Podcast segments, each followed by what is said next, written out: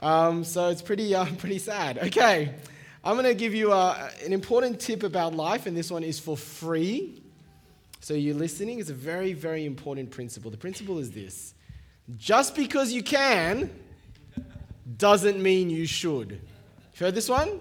It's important. Live by this one. Just because you can doesn't mean you should. Just because you can wear clothes like that doesn't mean you should. Just because you can put a cat on your back doesn't mean you should. And just because you can do unspeakable things to your poodle doesn't mean you should. And just because you can do stuff with Photoshop, I'm sorry, that image will be in your minds like it was for mine for the rest of the week. Doesn't mean you should. And of course, this one is for Johnson Lee, Elder Johnson Lee. Just because you can distill the wonderful aroma of durian into a bottle of perfume certainly doesn't mean you should. Okay, that's just a little bit of fun, but um, the messy church in the ancient city of Corinth that we've been looking at in 1 Corinthians, they had this problem in spades. That is, they kept thinking just because we can, it means we should. They kept saying, look, as Christians, we have freedom. We have a right to do this, to do that, to eat this, to, do, to drink that.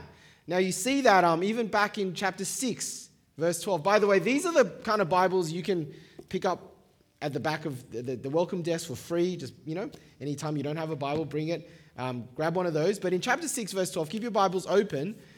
Paul is going to quote them. And one of the things they kept saying was, I have a right to do anything, right? This is how they thought. I have a right to do anything.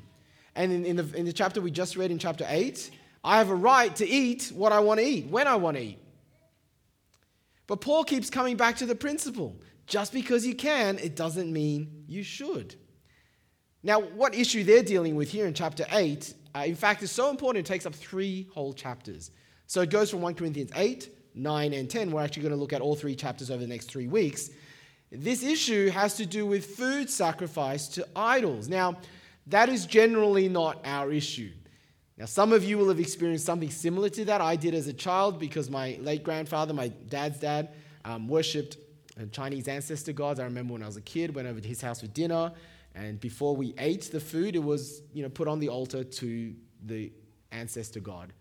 Um, so some of you might have experienced that, but many of us wouldn't have. But regardless of whether we experience this particular issue, it, we can be a lot like the Corinthians. That's the point. Because there's a whole host of things that God in the Bible gives us no specific prohibitions on or even instructions on. And so, in a sense, you want to say you can do it. But it comes back to just because you can, should you? Some examples that might come to mind is watching R rated movies or TV shows or you know, buying a lottery ticket or you know, taking a bet on Melbourne Cup Day or doing yoga or um, qigong, you know, and uh, going drinking with your mates, um, smoking, tattoos, you know, all that kind of stuff, right? Like, the Bible doesn't say whether you can or can't. So, how do you make decisions like that? What principles guide us? So, 1 Corinthians 8 is going to have a lot more than just on this issue food sacrifice idols. And what's more important for us actually are the principles. So, let me pray and then uh, we'll get into it. Father God, help us to wrestle with not just what happened then, but also what we need to hear you say to us today. Help us to see clearly that love, doing everything out of love for one another, for your glory, is what we need to live by. In Jesus' name. Amen. So, yeah, we're back to paper outlines. Um, actually, Zach Pages is still happening today. If you still subscribe to it, you'll be able to get it today, but today is absolutely the last day. Um, but paper is good because you can jot down notes easier, I think. Um, three points. Let me go. First point. Let's um, recap a little bit. If you were here with us last week, we came back to 1 Corinthians in chapter 7. And as I said last week, 1 Corinthians 7 is a new section where Paul will begin to deal with issues that the Corinthian Christians in first century Corinth, which is in Greece, they raised with Paul. And Paul's responding to them. These were first generation Christians anywhere, okay? Last week was on marriage and singleness, chapter 7. This week, he's switching topics to another topic they raised, which is the idea of food sacrificed to idols. Now, it's important to know that in Corinth at that time, basically there were three ways in which food was linked to idolatry. Three ways. First way is if you went to a, a sort of a, a civic occasion, like a celebration or a feast that often they would have um, uh, for important people, by important people, they were likely, these banquets would likely take place in temples. And likely to not just have food that's been sacrificed to the temple gods, but also it would involve temple worship as a part of the feast. So that was one way, right? You could be feasting at a temple associated with all the idolatry. The second way the food came in contact with idols was if someone who was not a Christian invited you over to their house, sort of like my late grandfather's place. And they've got a little shrine, and they will, as is customary, offer the food to the gods before you have dinner. That's another way in which food was in touch with idols. And then, thirdly, is actually if you were to buy meat in Corinth, you couldn't just go to a butcher that had nothing to do with the temple because often meat markets, butchers essentially, were um, tied to temples. And so any meat that you were buying will have already been sacrificed and offered to the gods. So if you enjoy a little bit of pork, a little bit of beef, a little bit of lamb, doesn't matter what kind of meat, it's already been offered. And you're just cooking it for yourself and you're Christian, but that meat has already been offered to idols. Now, Paul references all three, and as I said, it's chapters 8, 9, and 10. And in chapter 10, he'll come back to address all three. But the question is as a Christian who used to have an idol worshipping background, but now I worship Jesus, who is the only God, what do I do about this? I got to eat, right? Not just going to the temple for those feasts. What if I don't go to that, but someone invites me over to dinner and they're non Christian and I want to keep a good witness? I want to build relationship. Or you know, my family needs to eat meat and I'm buying meat and it's been offered. What do I do? Now, different Christians in Corinth in the ancient world would have responded differently. And there are broadly three groups. It's on the overhead for you. I'll start with you. Group one, the uninhibited. That is, these were the Christians who said, look, idols are nothing. There's only one God. Jesus has um, given us freedom to eat whatever. So we're just going to go ahead any situation, whether it's at the temple, in the private dinner, in the meat market food, we'll just go ahead and do it. Uninhibited, no inhibitions. There'll be a second group that we call the uncompromising. That is, they've decided, look, all of that belongs to the idols. I know idols are nothing, but we're still not going to do it. We're not going to touch it. Okay? So we'd rather just eat vegetables. We're just not going to go to any of these temple feasts. Definitely say no to all the private dinners. Right? Uncompromising. Then the third group we'll call the uncertain. That is, they're a bit confused. Right? They know there's freedom, but there's still so much baggage from their idol worshipping past. And so they'll use their freedoms as Christians and go along to the feasts or eat the meat, but then feel really bad, feel really guilty because it brings up all the baggage of what it meant for them before they came to know Jesus. Now, I want you to know in 1 Corinthians 8, Paul is concerned about groups 1 and 3 the uninhibited and the um, uncertain. And he's particularly concerned about how the uninhibited were impacting the uncertain, how group one was impacting group three, what group one was doing to group three. And he calls group three, um, in verse 7 and verse 9, for example, he calls them weak. What he means is that they have weak consciences because their consciences will prick up. They'll have feelings of guilt and shame when they go ahead and do these things. As opposed to group one, the unhindered, who will have no conscience issues. You can call them the strong. Well, he doesn't call them that, but you can say weak conscience, strong conscience. And it's group one and three, and especially what group one was doing to group three, that is his concern here. Now, before we go on, let's talk a little bit about conscience. Um, conscience in the Bible, as most of you probably know, is that internal compass for right and wrong. And it's something that God gives to all people, right? Not just to Christians. All people made in his image have a conscience. But here's the thing according to the Bible, as opposed to a lot of other understandings of the conscience in the outside world, the conscience can't be your absolute guide. That's an internal compass, but it's not absolute. It's not, you know, it's not black and white on all things.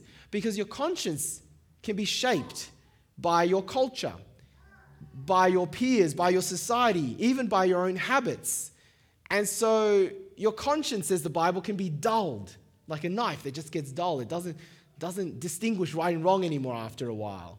Your conscience can even be seared, right? Seared like a piece of steak, like, like fire does to a wound, and it just makes the skin dead, okay? Uh, you can sear your conscience. Your conscience can be different depending on which culture you were brought up in. So, for one culture, something might be right and wrong. For another culture, may not be an issue, and people will have different conscience responses to it on certain things. A conscience can also be oversensitive, and this is important when we come to group three oversensitive. Um, and so, for example, sometimes kids, when their parents are arguing or sometimes separating or divorcing, kids feel responsible and guilty about that. It's not their fault, is it? It's important for children to know it's not your fault, but in a sense, they have oversensitive consciences. A conscience can also be undersensitive. Right? You can feel no remorse, no guilt about anything bad. Now, we call, generally call that you know, a sociopath or a, or a psychopath, right? People who have no conscience issues. So I like to think of the conscience like your tonsils. Now, there's a bit of a sensitive issue here because Karen, um, my wife, has had a lot of problems with her tonsils lately. But your tonsils are your first line of defense. Is that right? Yeah, your tonsils are your first line of defense in terms of your immune system. But your tonsils do not always provide an accurate uh, guide because sometimes your tonsils are oversensitive. And that's the case with um, poor Karen and other people who've ever had recurrent tonsillitis. Doesn't matter what happens, your tonsils will get inflamed and actually cause problems. It's oversensitive. Your tonsils can also become undersensitive. That is, if you get your tonsils cut out, you don't have tonsils anymore, right? And so you lose that first line of defense. Tonsils are not absolute, but they're important. They're helpful, and for most of us, it's part of our important part of our immune system. So your conscience is like that. It's that first line of defense, but you've got to see that it's not absolute. For the Christian person, the Bible says the conscience needs to be cleansed and renewed and shaped by Jesus. Because it's not our conscience that we ultimately is our guide, it's the Bible. It's God's word. And so your conscience needs to be educated by the word of God. So on food sacrifice to idols, on this issue. Group three, the uncertain, have weak consciences. Another way of saying this, consciences at this point are oversensitive. They need to be brought into line with what God's word says about the reality of idols. That really idols are nothing. But because so much baggage has happened in their past, it's not something they can work through really easily. It's not like, okay, they become a Christian, suddenly their consciences are. No, no, no. Their, their consciences are still oversensitive. It's weak. It needs time. It needs God to shape and reshape. But here's the thing you might be thinking, well, if it's weak conscience, then it's the conscience's problem, not the problem with right and wrong, and so they should just ignore their conscience. Well, that's not the case because the Bible says while the conscience is not absolute, it's such an important part of our nature, especially once you become a follower of Jesus, that it is being renewed and shaped by the Holy Spirit, and the Holy Spirit uses it, right, to speak right and wrong to us the Bible says don't ever deliberately ignore it. It's not absolute, it needs to be shaped by the Spirit, but don't ever deliberately ignore it. Don't ever deliberately act against it. In fact, so strong, uh, Paul says in, in, in Romans 14, that if you did deliberately act against your conscience, deliberately do something that your conscience says no to, whether the conscience is informed, uninformed, weak, or strong, it doesn't really matter. To do so is sin. Romans 14. He basically says the same thing here. If you cause a brother to sin against his conscience, that for them is sin. And you are sinning against them because of that. Right? So that's the conscience, very serious here. So what's happening here? We're talking about in 1 Corinthians 8, really important, we're not just saying someone sees what group one are doing, right? The uninhibited, and they wouldn't do what group one's doing, but they see what group one's doing and they're getting a little bit offended and judgy. That's not talking about that situation. That would be a group two having a problem with group one issue. Do you see what I mean? That's not what we're talking about here. We're talking about group one and three. It's group three, the uncertain, seeing what group one, the uninhibited, are doing, and then following what group one are doing. Group three go on and do it themselves. Maybe because of social pressure. Maybe because they see group one and they think, well, if you're that confident, I maybe should do it too. But in so doing, because they are uncertain and their consciences are weak, they're acting against their conscience. They've actually gone ahead and done it. That's what's happening here, and it's important to keep that distinction. So you see that in verse 10. Have a look at verse 10. For if someone with a weak conscience sees you with all your knowledge eating in an idol's temple, won't that person be emboldened to eat what is sacrificed to idols? You see what's going on there? And Paul treats this really seriously. Like he's not saying these group three don't need to have their consciences informed or strengthened, but he has a real issue with group one because it seems like in Corinth, group one's attitude is look, guys, get over it. All right, toughen up, buttercup. Should have no issue with it, get over it. All right, we have a right to do this as Christians, we have freedom. Go ahead and do it, and we're just going to do it. If you want to do it with us, fine. Just get over any guilt feelings you have. And they do this steamrolling over those in group three who are uncertain with weak consciences, while group three, uncertain people, are suffering. So you see that in verse 7. Some people are still so accustomed to idols that when they eat sacrificial food, they think of it as having been sacrificed to a god. And since their conscience is weak, it is defiled. That is, it is made dirty. Verse 11, skip over there. So, this weak brother or sister for whom Christ died is, strong word here, isn't it? Destroyed by your knowledge. See, whether you eat or not is not the primary issue. As I said, there are three different situations that would bring food in contact with idols. We'll see at the end of the sermon, and we'll see clearly in a couple of weeks' time in chapter 10. Paul will come to conclusions about those. He'll give recommendations about those. But in chapter 8, he's not really concerned about the specifics yet. He wants to show you the principle. The principle is far more important. And what's the principle? The principle is that what group one were doing was a massive failure of love. They were failing to love their brother and sister. See verse 12? When you sin against them in this way and wound their weak conscience, you sin against Christ. The issue was love. Okay, so that's point, my first point. That's what happened then. I want to dig a little bit behind the issues of my second point and I want to show you first why. Right? Why has this become a problem? Because, quite surprisingly, the gospel is the reason why it's a problem. But the gospel, the good news of Jesus, is what gospel means, will also be the solution.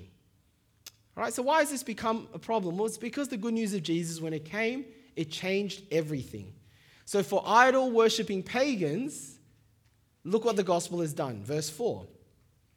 So then, about eating food sacrificed to idols, we know that an idol is nothing at all in the world, and that there is no God but one. For even if there are so called gods, whether in heaven or on earth, as indeed there are many gods and many lords, yet for us there is but one God, the Father, from whom all things came and for whom we live. And there's but one Lord, Jesus Christ, through whom all things came and through whom we live. You see what the gospel has done? The gospel has liberated them from all the different gods that the Roman and Greek world worshipped, who are actually no gods, to bring them under the lordship and the worship of one true God. That's liberating. It changes everything. Uh, when Karen and I bought our house in, um, we live in Narwee, our house number is number 44.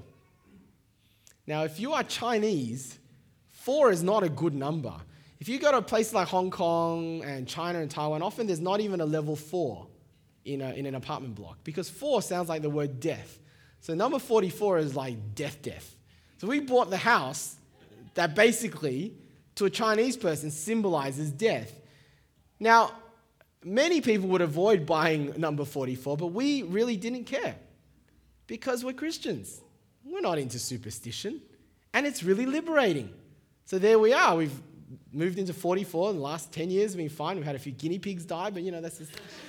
Right? So it's liberating to be a Christian. It's liberating when you know that. And that's what the gospel does. It takes you away from fear of spirits and demons and gods and all that kind of stuff. The gospel also takes you, frees you from a religion based on merit and works and laws. I mean, the gospel has boundaries for sure. But within the boundaries, within the lines, heaps of freedom. And you know what? The longer you've been a Christian, the more wonderful you realize this is. A lot of newer Christians, and this might be you, um, often after they become a Christian, they're super enthusiastic. They want to know what's next in terms of what's the next rule I need to obey. What's the next thing I need to do? And it often surprises them when I say, look, it's a relationship. It's dynamic, it's liberating. Yes, there are boundaries, there's stuff that you need to know, but you'll grow in that. And the longer you've been a Christian, the more you realize what Jesus brings in this relationship is a lot of freedom. But this kind of freedom and liberation also causes problems, right? Because as you know this, as you know about this freedom, what do you do with that knowledge? And knowledge really is the problem here. As you grow in those kind of knowledge, what do you do with it is the problem. Now you see that this is precisely the problem with group one. Um, and Paul mentions it in verse 1 and in verse 4. He keeps quoting them in quotation mark. You'll see it in your Bibles. We know that. All right, it's all about what they know. But as I said before, what the problem was is they had a massive failure of love. And so the problem we have here is what verse 1 says knowledge puffs up, but love builds up. Knowledge without love is lethal. Right? It's one thing to say, yes, we have all this freedom in Christ. It's another thing to use that knowledge in an unloving way to steamroll over people who may not have that kind of knowledge. Now, this is a good reminder. Just take a step back. This has nothing to do with food sacrifice or idols. Or um, those of us who are older Christian, more mature Christian, especially if, if you're a bit of a Bible nerd or you've been to Bible college, you know, those like Hazy and myself and Dom, it's, I think it's a real temptation to, to forget that. Then very much to have more knowledge often just puffs us up. It may actually cause us to be less loving. And especially on issues that you come to see a different and even a more, possibly even more biblical perspective.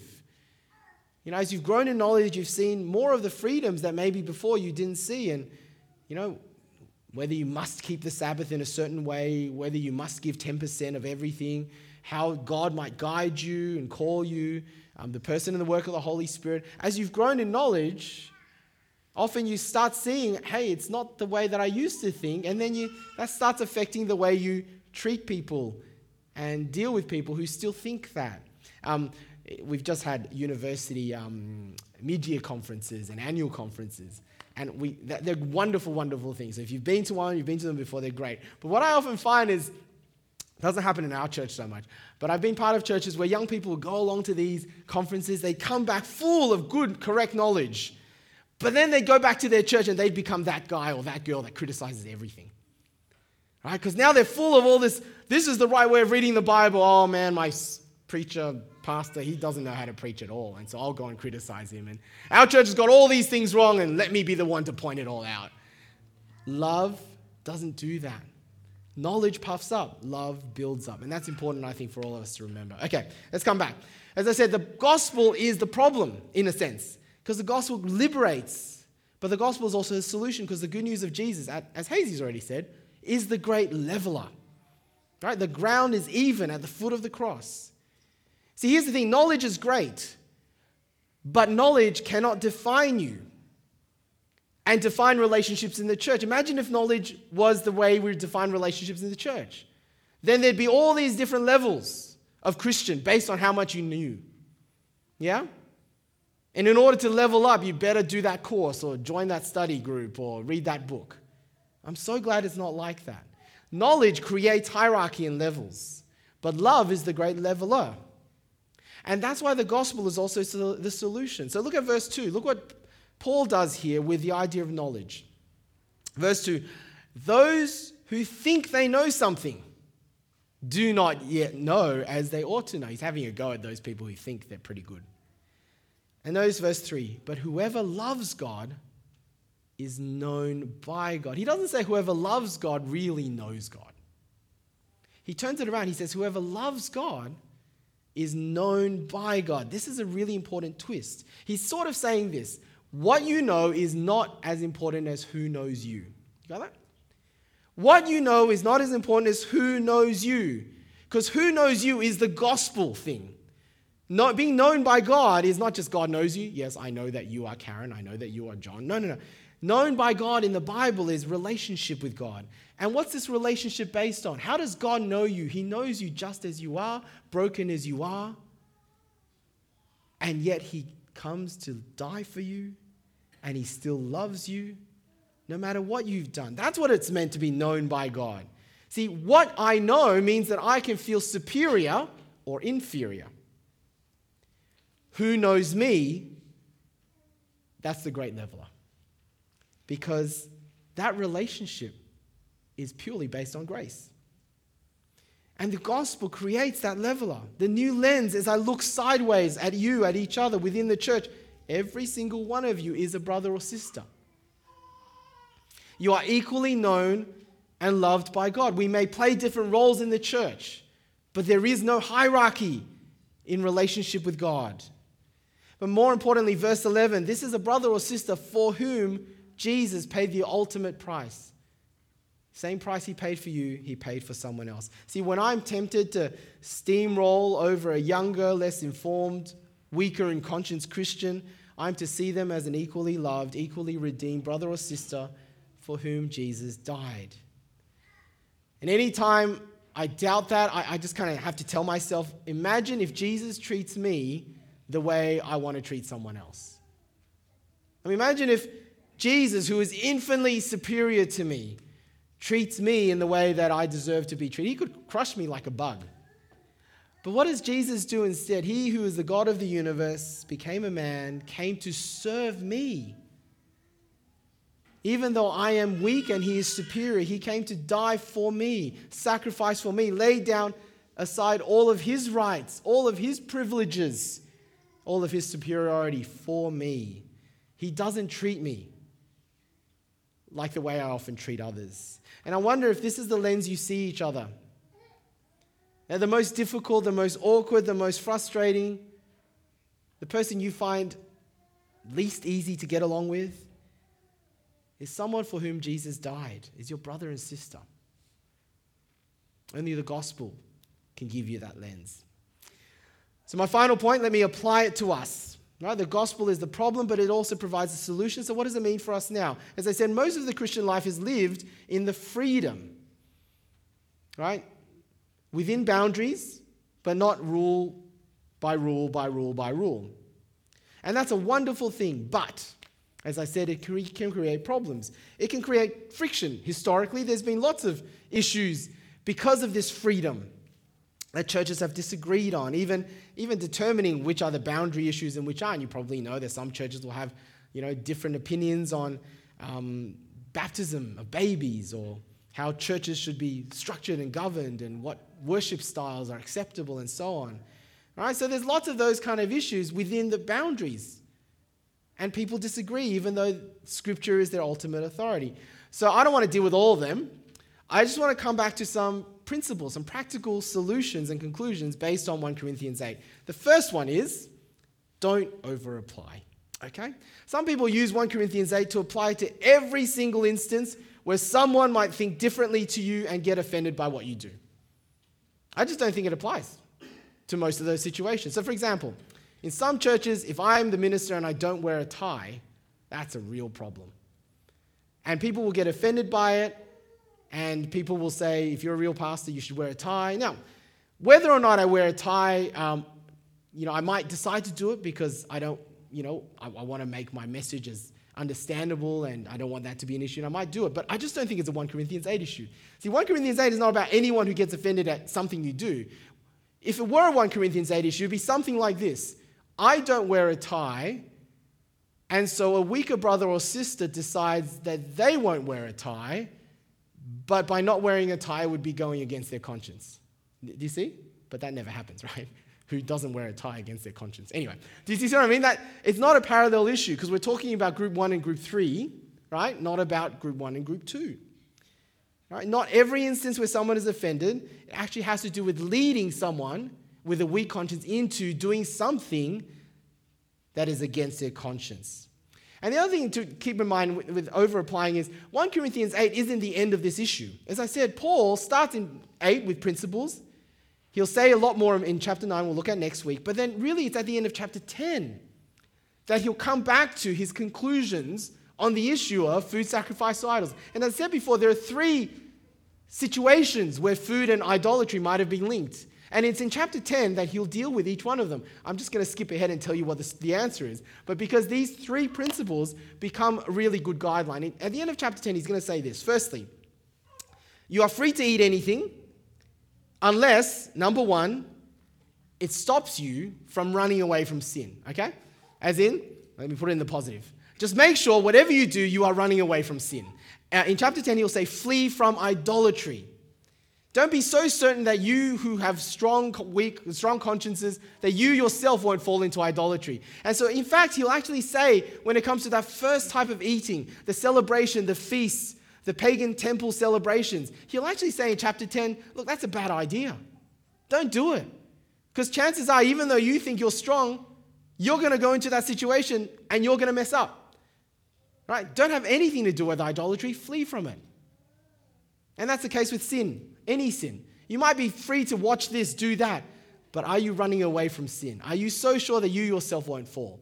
Second principle, and we saw that in chapter 8, this chapter. Don't, and you'll come back to in chapter 10. Don't cause another person to stumble. Right? Don't cause them to act against their conscience. So you're free to eat. When it comes to the other two ways that food is in touch with idols, he'll actually say, look, if you get an invitation to someone's house and there's food sacrificed to an idol, go ahead and eat it. Don't ask questions about it. If you get um, meat from a meat market and it's been sacrificed on an idol, just go ahead and eat it. Unless it causes someone to stumble. Okay? Unless it causes someone to act against their conscience. Then don't do it. Principle number two. And the third principle we'll actually see next week in chapter 9 make sure you do everything you can to help and not hinder evangelism, unbelievers coming to know Jesus. More of that next week. But I want you to see in chapter 8 just how much Paul is willing to pay the price of sacrificing for the sake of others. Look at verse 13, the last verse of chapter 8. He says, Therefore, if what I eat causes my brother or sister to fall into sin, I will never eat meat again. Literally, it's, I will never eat meat for all eternity. That's strong. Never, ever, ever for all eternity. So that I will not cause them to fall. And I wonder if we have that sort of attitude when it comes to sacrificing our rights for the sake of someone else. So that's the first one. Don't over apply and see where 1 Corinthians 8 is applied in, later on. But those three principles are helpful. Number two is um, work out when you need to do the hard work. What I mean is this sometimes you don't need to reinvent the wheel, work out every issue. You know what? Churches all make some decisions on these sort of matters, right? And, and shortcut the process. So, churches, our church has a policy on whether we baptize babies or not. The answer is we do. We have a particular church governance. We've decided on certain worship styles that are acceptable and not acceptable. We have views on policies on male and female roles, and we've made some of these decisions. Right? And you can have a lot of the hard work saved for you. Now, that's not going to suit everyone. It's not even going to suit every conscience. Now, if it becomes a conscience issue for you, come and chat to us about it because we are willing to discuss it, debate it with Bibles open. Sometimes we'll even change our policies if we need to. But if after that process you cannot, in good conscience, belong to a church that has issues that you, in good conscience, can't belong, well, you know what? You will go with our blessing to find a church where you can. Okay? So I'm not kicking you out, but I'm saying, do you know what I mean? That's what churches do. These are not central issues that the Bible is absolutely black and white about, but our church has done a lot of the hard work for you. And if you belong to this church, you can count on some of the hard work that's been done for you. But you know what? The church will not do this on most issues. For example, we have no policy on yoga. Some churches do, they do. We have no policy about whether or not you can go to a, a Buddhist funeral, and if you did go, what you should do with the joss sticks. Right? And there would be significant differences among us on those. So on those kind of cases, you've got to do some of the hard work yourself, and you may have to do that. And here's a few steps. Firstly, get some advice. Even though as a church we may not have policies on that, chances are your pastors, your elders will have some thoughts on it. Come and talk to us. Make an informed decision. Chat with people who may disagree or think differently. And the most important thing is whatever you decide on do- doing, don't do it like an arrogant jerk. Right? Don't do it because I've decided that I don't care what no one, what anyone else thinks. Okay? Right? Keep in mind those three principles as you make those decisions. Is my decision going to run away from sin?